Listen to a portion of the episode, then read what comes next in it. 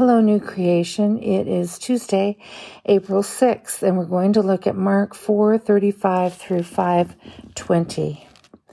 The Sea of Galilee is a lake that's only eight miles wide and it's situated 700 feet below sea level, surrounded by mountains that rise three to 4,000 feet above sea level on the west, north, and east the conditions are such that it's tropical at the sea at um, the lake surface where bananas are still grown today, and yet the higher elevation produces chilling night air.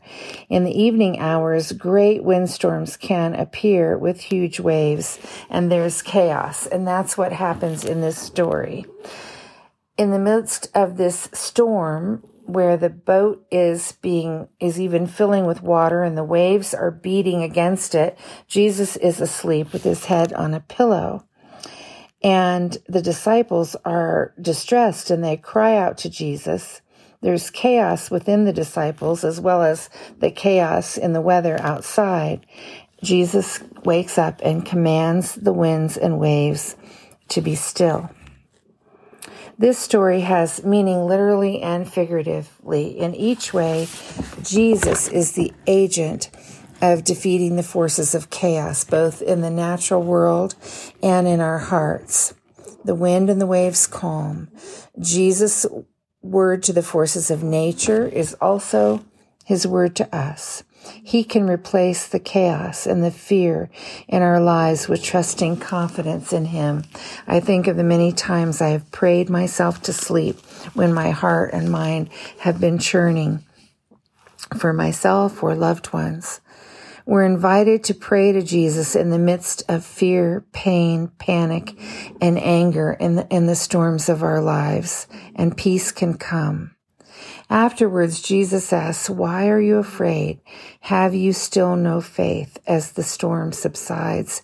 And I think that this is an invitation to us to grow in our faith, to recognize that Jesus is near and then when it looks like chaos is reigning in our lives, on the outside circumstances or in our hearts and minds, his love can bring us peace and can calm us and extinguish our fears.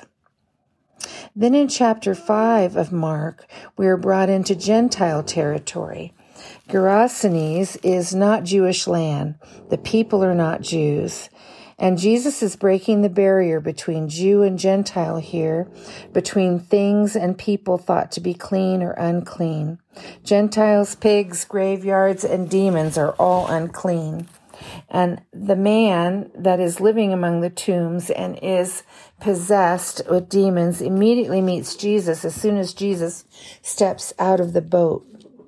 This man has superhuman strength such that he has never been able to be restrained. Uh, he's broken every restraint and no one can subdue him. He's a wreck. He is naked. He's isolated. He's self-destructive. This story is deeply symbolic. Rome was unclean and the nation of Israel is held under the Romans. Jesus will end up naked, isolated, outside the city, among the tombs, as he's torn apart on a Roman cross. And that, though, is how the demons are finally dealt with. And that, by virtue of the cross and Jesus' sacrifice, is how healing takes place. Jesus shares the plight of the people taking the full force of evil on himself, and we go free. Underneath the pain and injustice of political enslavement here, there's a spiritual battle, and that's the big picture. But the smaller picture of the plight of this one man who is in deep human distress and need is not to be lost because when we are like that man, in whatever our distress and human need is, it's not a small picture. Jesus meets this man's need and heals his distress. He releases him from horrible bondage. The man afterwards, clothed and in his right mind, wants to then go on with Jesus. But Jesus sends the man back to his community. His healing has given him a mission. He, Jesus says, go home to your friends and tell them how much the Lord has done for you, what mercy he has shown you. His healing is made complete in his mission to his community. He does this to the amazement of everyone. And this unnamed man becomes a devoted follower proclaiming Jesus to his Gentile neighbors. Father, Holy Spirit, Lord Jesus, I pray that we would proclaim our healing among our neighbors. And we thank you for the way that you have released us from bondage, the way that we are delivered from fear and the chaos within and without. In Jesus' name, amen. Mm.